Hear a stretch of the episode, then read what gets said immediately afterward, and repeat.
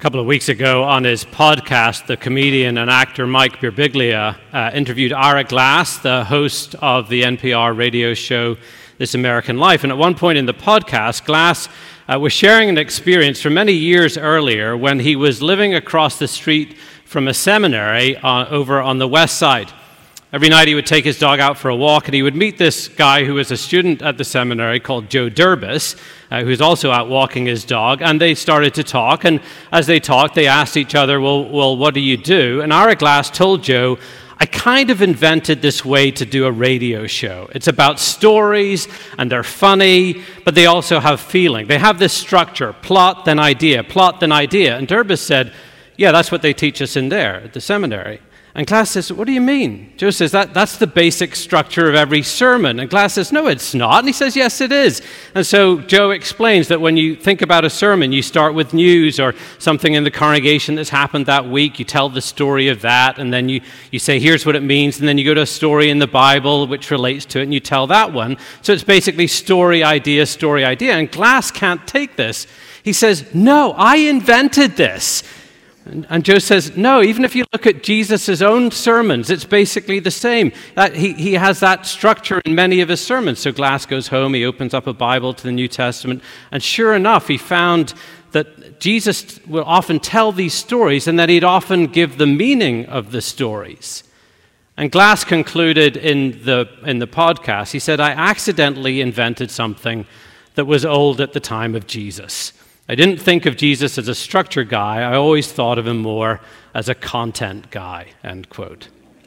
Well, it turns out that Jesus was both a structure guy and a content guy. And one of the clearest places that comes out in the Gospels is in his storytelling, specifically in what the New Testament calls his parables. And it's his parables, these stories, that are going to be our focus over the summer in the sermons that we preach. Everyone loves a story. Stories are universal and they're timeless. They can bridge a gap between people of different ages, different social backgrounds, different cultures. And good stories don't just inform the mind, they engage the heart, as Ira Glass says. They have feeling. But what I hope we're going to see this morning is that there is more to Jesus' parables than perhaps meets our eye. Jesus is, of course, is well known for his parables.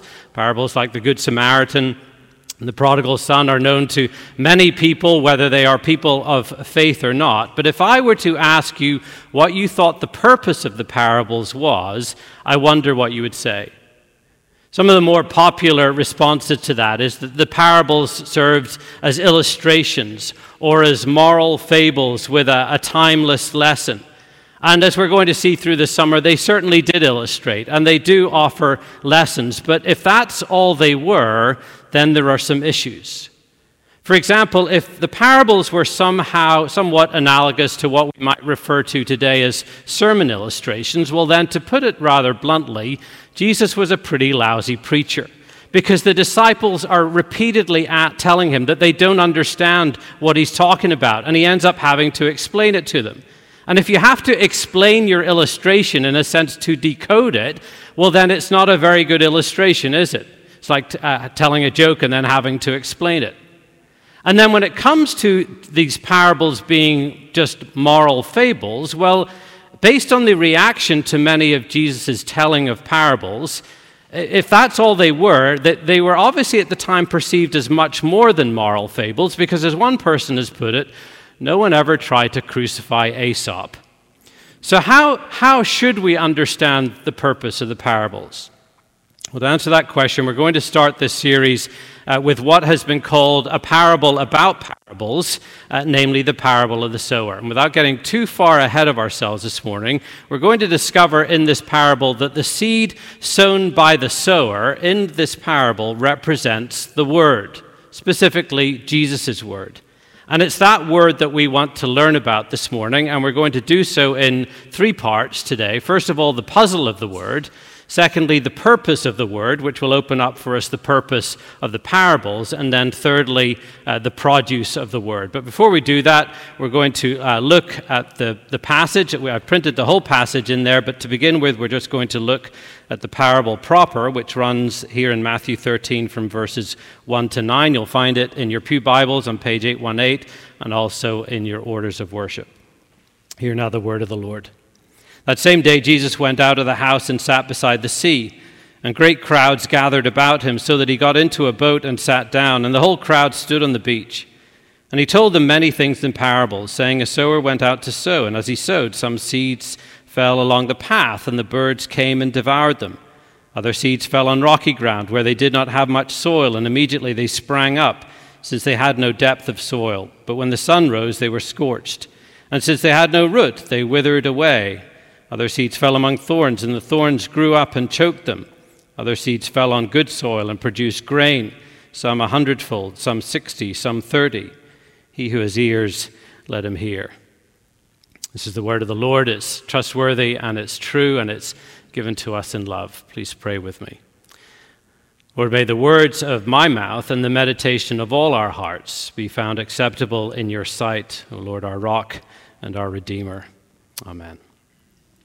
Well, first then, the puzzle of the word. Matthew begins this account by telling us that on this particular day, Jesus left the house where he was staying and he goes down and sits by the sea. But on this particular day, everybody has discovered that's exactly what he's done. And so this massive crowd starts to form down on the beach, such that Jesus gets into a boat to kind of withdraw from the shore a little bit so that he can speak to the people. And it's at this point that Matthew tells us in verse 3 that Jesus told them many things in parables. This is the first mention of the word parable in Matthew's Gospel, in fact, in the New Testament. And what's interesting is if you go back to the Old Testament, you find that the Hebrew word for parable is actually a word that covers everything from proverbs to stories to riddles to similes and so on. And what we also discover in the Old Testament is that the Old Testament prophets spoke in parables as part of their ministry.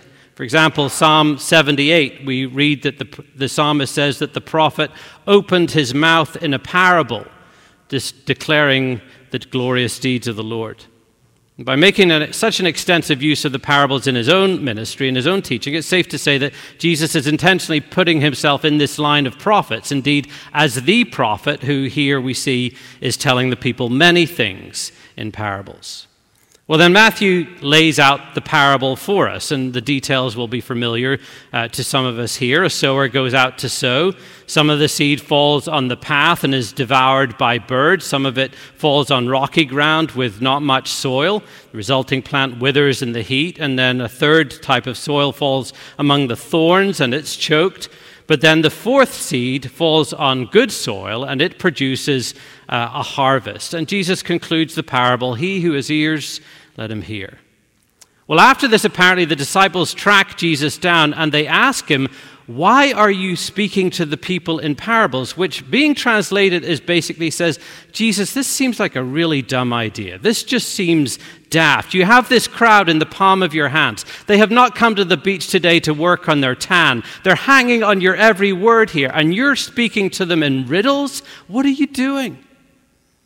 And the puzzle isn't just because of what Jesus, the manner in which Jesus was teaching, it's the content. Because as you look at this parable, it really just seems to focus on failure and rejection. So much of the seed ends up being wasted. Only a small portion actually bears any fruit.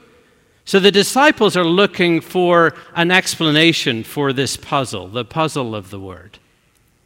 What comes next is Jesus' response to their question, which brings us to our second point, and that is the purpose of the word. We pick up the passage in verses 11 to 14.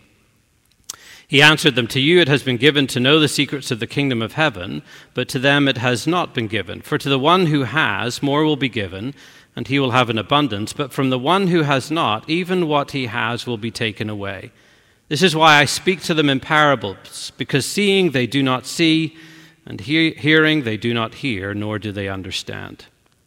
Now here's where Jesus' storytelling goes beyond this mere plot and idea as described by Ira Glass. Here's where we discover that for Jesus, the parables were more than just illustrations or moral fables. The parables, Jesus says, are parables of the kingdom of heaven, of the kingdom of God. That is, they are parables not about a physical realm, but about a rule and a reign. They're about not a place, but a power. They're about the kingship of Jesus. If Jesus is the king and that he's coming to make things the way they're supposed to be, to make things right.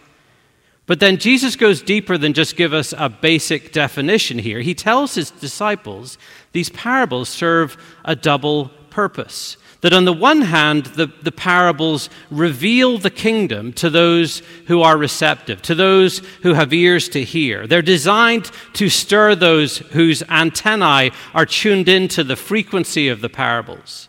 But Jesus says, on the other hand, as well as revealing the kingdom, the parables also conceal the kingdom.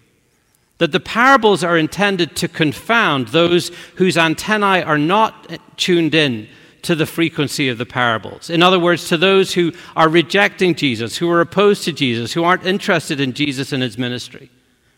There had been ample opportunity for Jesus up to this point in his ministry to see that there were those who were following him and those who were opposed to him, those who reject him. He says the parables are intended as a filter to distinguish from that first group from the second group. That for those who genuinely are interested in following after Jesus, in whose heart God's Spirit is at work, the parables open up this whole new understanding of this subversive, upside-down kingdom. Now, if that's us, that's not to say that we always get them first time round. As with the disciples here, we might be a little perplexed at first, but we're intrigued. We're wanting to understand what Jesus is really getting at. We're sensing that somewhere buried in these parables lay clues to this kingdom of God for which our hearts are longing. But for those who have really no interest in acting upon what they hear, these parables will actually come across as enigmatic, as unintelligible, as making no sense. It's not that those people have thick skulls. No, as Jesus goes on to say, quoting from the prophet Isaiah in verses 14 and 15 here, the problem is that they have a hardened heart. That just as the same sun that melts ice can also bake clay into hard bricks, so the same parable can bring good news to some and judgment to others. So the parables both reveal and conceal. Now, before we move on to our third point, it's worth just hitting the pause button for a moment just to see at least one implication of this for us. This characteristic of revealing to those who are being drawn to Jesus and concealing from those who are rejecting Jesus isn't just true of his parables. This is true as a fundamental characteristic of all of Jesus' ministry. Or to put it another way, you're not going to come to grips with any of Jesus' message from the safe distance of a detached curiosity. The revealing of this kingdom, this illumination of who Jesus is and what he's come to do, is the privilege of those who truly want to know. As Jesus said earlier in Matthew's gospel, ask and it will be given to you, seek and you will find, knock and the door will be opened.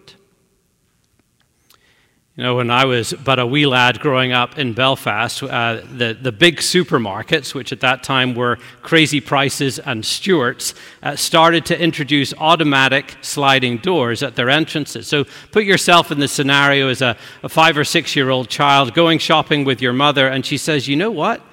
If you walk towards that door, you won't even have to touch it. It'll open. And you know, you're only 5 or 6, but you've got some street smarts in you. You know how the world works, and you certainly know how doors work, that if you want to open a door, you either have to push it or you have to turn a handle and pull it. So you're kind of hesitant. You hang back. You don't know really how this works. And then you see people walking past you, going towards the door, and as they approach the door, the miracle happens, and the door opens. And you see, that's how it is with the Word of God. If you won't approach it, if you'll not get close, if you're not willing to ask genuine questions about it, it's going to stay closed to you. But to those who genuinely are asking what it means and want to know what this kingdom is all about, it's like taking a step towards those automatic sliding doors and them opening right before your very eyes. It's the purpose of the word. Well, thirdly then, in this passage, we come to the produce of the word. And in the third part of the passage, Jesus explains the parable, but as he does so, he helpfully gives us some diagnostics to help us discern whether which group we're in of those two groups that Jesus was talking about, whether we are those who are genuinely seeking after Jesus or those who, whatever the appearance is to others, are actually resistant and hesitant and really don't want to engage. And the diagnostics come as Jesus lays out for us the nature of the different soils in the parable. So we pick it up again as he starts with this explanation in verses 18 to 19. Hear then the parable of the sower. When anyone hears the word of the kingdom and does not understand it, the evil one comes and snatches away what has been sown in his heart. This is what was sown along the path. So what we learn up front here is that while the seed represents the word, what Jesus refers to here as the word of the kingdom, the soil represents our hearts. And here we discover that the degree to which the seed of the word takes root and will bear fruit is not dependent on the sower, it's dependent on the soil. In other words, as hard as Jason or Chris or I might work to bring you God's word in a winsome and faithful and interesting way, Jesus says its impact and its effectiveness in your life essentially depends on the receptivity of your heart. Now, some of us might not like that particularly because it sort of robs from us our favorite excuse for not listening to a sermon, which is namely, I didn't like the preacher today. And maybe you don't like the preacher today, but the sad news for you is that Jesus says it's the quality of the soil, it's not the expertise of the sower that determines the harvest. And the challenge, therefore, Jesus explains, isn't the quality or lack thereof of the preacher, it's that as you listen, you have three major enemies fighting to stop the word taking root in your life, fighting to render your heart unreceptive to the word. And they are the three enemies that always face us in the Christian life. They are the world and the flesh and the devil, or in the order Jesus presents them here, the devil, the world, and the flesh. Let's look at them one by one. First, he tells us about the enemy of the devil. Look again at verse 19. When anyone hears the word of the kingdom and does not understand it, the evil one comes and snatches away what has been sown in his heart. This is what was sown along the path.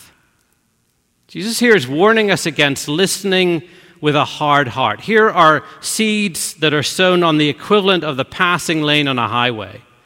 That the beaten path in this parable is like the hardened heart of some hearers, such that nothing of God's truth will stir them.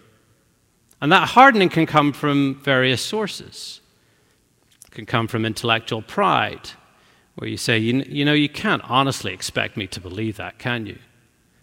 It can come from moral obstinacy, where you'll say, there is no way I'm going to change what I'm doing just because of what you're telling me. It can come from a certain self-righteousness, where you say, me, a sinner? How dare you? Or it can come from a sort of bored indifference, where you say, well, you do you, I'll do me, but that's not me. But notice here who Jesus identifies as silently and secretly campaigning behind this defiant, cynical attitude. He says it's the evil one who comes and snatches away what has been sown in the heart. Some of you have seen this happen with your friends whom you've invited to church. You know, they've kindly agreed to come along, and as you're listening to the sermon on that particular Sunday, you're actually thinking to yourself, oh, this is perfect. This is exactly the kind of message that I want my friend to hear. And so, you know, you get to the end of the service, you're just dying to know what your friend thinks. You say, let's go for coffee, let's go for lunch. And you go, you've barely sat down, you say to them, well, what did you think? And they say, did the preacher have an accent today? Yeah, I really liked his accent. And you're going, really? That's it? That's it? Beware of the enemy of the devil and listening with a hard heart. Secondly, there's the enemy of the world. Verse 20 to 21. As for what was sown on rocky ground, this is the one who hears the word and immediately receives it with joy, yet He has no root in himself, but endures for a while. And when tribulation or persecution arises on account of the word, immediately he falls away." The last book written by the English preacher John Stott before his death in 2011 was a book entitled The Radical Disciple. And in the introduction to that book, Stott explains how the word radical comes from the same word as root. That is, to be radical in the true sense of the word does not mean necessarily that you're extreme or fanatical. It means that you're rooted. And Stott goes on to say it's the absence of that rootedness that is the problem for those who are like the second soil in the parable. They're like the rocky soil. They have no root. These are hearts that hear the word, and initially they're really excited. They're swept up in the emotion of it all. But anytime there's just a shallow heart, Jesus is only ever going to be treated as positive and encouraging. He's never a Jesus who steps on people's toes or who would call for anyone to a serious commitment. And so such people are all excited. They're telling anyone who will listen about their newfound faith. But the problem is that the seed has only landed in shallow soil, which cannot take the heat when it comes. And so when people start to ridicule them or belittle them or sideline them at work because of this new declared faith, they wither very quickly. They have no root. They believe for a while, but in a time of testing, they turn away, a sort of spiritual 5-minute wonder. They get involved in everything initially, but 6 months later, they're nowhere to be seen. Jesus says, "Beware of the enemy of the world and listening with a shallow heart." And then thirdly, he says, there's the enemy of the flesh, the word the Bible often uses for our sinful nature. Look at verse 22. "As for what was sown among thorns, this is the one who hears the word, but the cares of the world and the deceitfulness of riches choke the word, and it proves unfruitful." Here Jesus warns us against a divided heart. There's an initial enthusiastic response, somewhat similar to the second soil, but unlike the second soil, whose decision turns out to be very superficial, these people don't seem to renege on their commitment altogether. They retain some kind of Christian profession, but as time goes on, Jesus becomes less and less significant in their lives. And Craig Blomberg, in his excellent book on the parables, says that those who are represented by this soil are the people who concern him the most, because this version of faith looks genuine, but it's actually counterfeit. That of those who are represented by the first three soils, this group is the closest to appearing to be the real deal. And it's quite possible that this soil represents some of us here today. You might be totally prepared to stand up and be counted as a Christian in your workplace or with your friends or your acquaintances, even if it might bring some heat, it might bring some fire. But here's the better litmus test of the genuineness of your faith, that when loyalty to Jesus bumps up against other things that you deeply care about, whether that's your reputation or social status or physical comfort or financial security, we find ourselves being pulled in these different directions. Our hearts are divided by irreconcilable loyalties. Shakespeare said, "These lovers seek a place to fight," and that place turns out to be the human heart. And in the end, as Jesus so incisively puts it here, the cares of the world and the deceitfulness of riches, hear that phrase, the deceitfulness of riches, choke the word, and it proves unfaithful. Beware of the enemy of the flesh and listening with a divided heart. Jesus says when you hear the word, beware of listening with a hard heart, with a divided heart, with a shallow heart. Instead, Jesus says, as the word comes to you, hear and heed the word wholeheartedly. Hear and heed the word wholeheartedly. Look at the concluding verse of our passage, verse 23. "As for what was sown on good soil, this is the one who hears the word and understands it.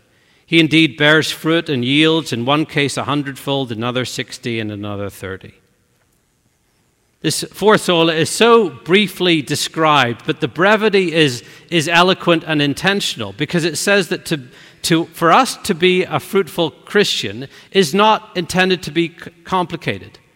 That fruitfulness is not a matter of complicated spiritual steps or difficult disciplines or particular techniques. It's simply a matter of hearing and receiving and understanding the Word, receiving the Word, sitting under the Word, grasping hold of the Word. That the essential thing is that the seed which holds the power enters the soil, that the Word be heard for what it is, as Jesus says here. It's the Word of the kingdom. So on this Father's Day, for those of us who are fathers, who want to be better fathers, this is where it starts, Jesus' word taking root in our hearts. For those of us who would long change and transformation in our lives, that we would bear more of what the Apostle Paul calls the fruit of the Spirit, love and joy and peace and patience and kindness and goodness and faithfulness and gentleness and self-control. This is where it starts, Jesus' word taking root in our hearts. Jesus says, let the person who has ears to hear pay attention. So you get a sense as you go through this parable that, like we'll discover with all the parables, this parable demands a response from its hearers. It asks each of us to examine our own hearts to discern, well, which soil am I like? And I'll be honest, I can look at times all through my life, even up to the present, where I see signs of the shallow soil. I see signs of the thorny soil in my own life. And I'm guessing if you're honest, you do too. So the question is, well, what can we actually do about it? How, in response to the Word, can we better hear and heed the Word wholeheartedly?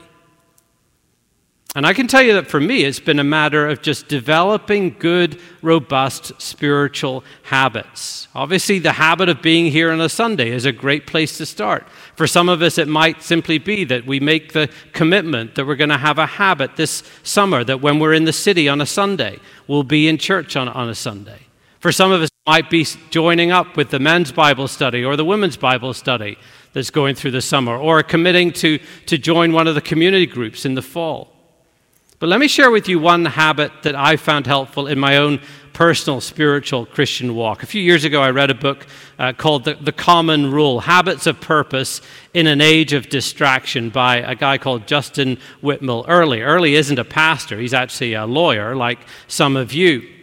But his book develops this spiritual rule of faith built on 4 daily habits and 4 weekly habits. And I wanted to just tell you about one of the daily habits he gives, because it's really helped me to hear and heed God's word more wholeheartedly. And it's the 4th daily habit he has, which is he calls scripture before phone. Here's how he describes this habit.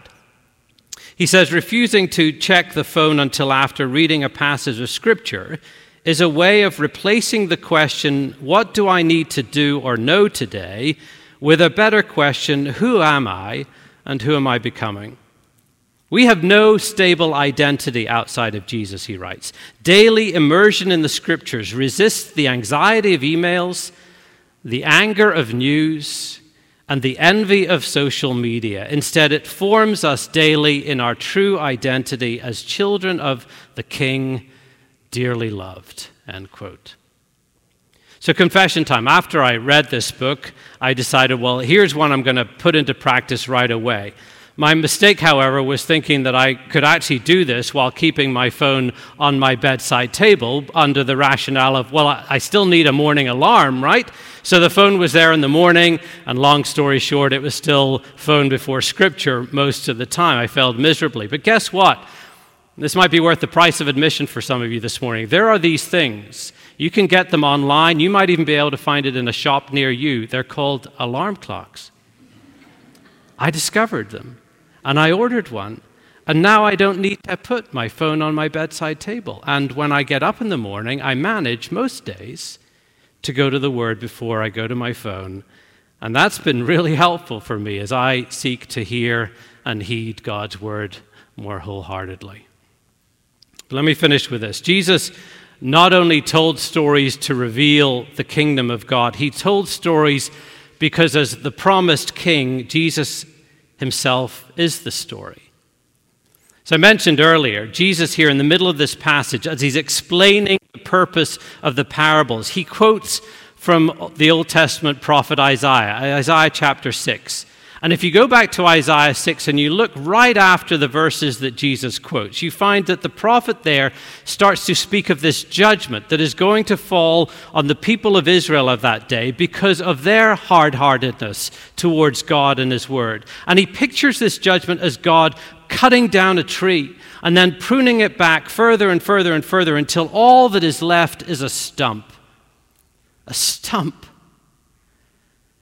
And then he tells us that in that stump there actually is some life. And here's how he puts it. He says, the holy seed is its stump. And here in Matthew 13, in the middle of a parable about the planting of seeds, Jesus quotes from this very passage in which Isaiah promises that one day, many years hence, a new seed, a new shoot would arise and bring mercy and grace and hope and restoration on the other side of that judgment. He quotes this passage also because he wants his listeners to understand that he now has come as the sower of that seed.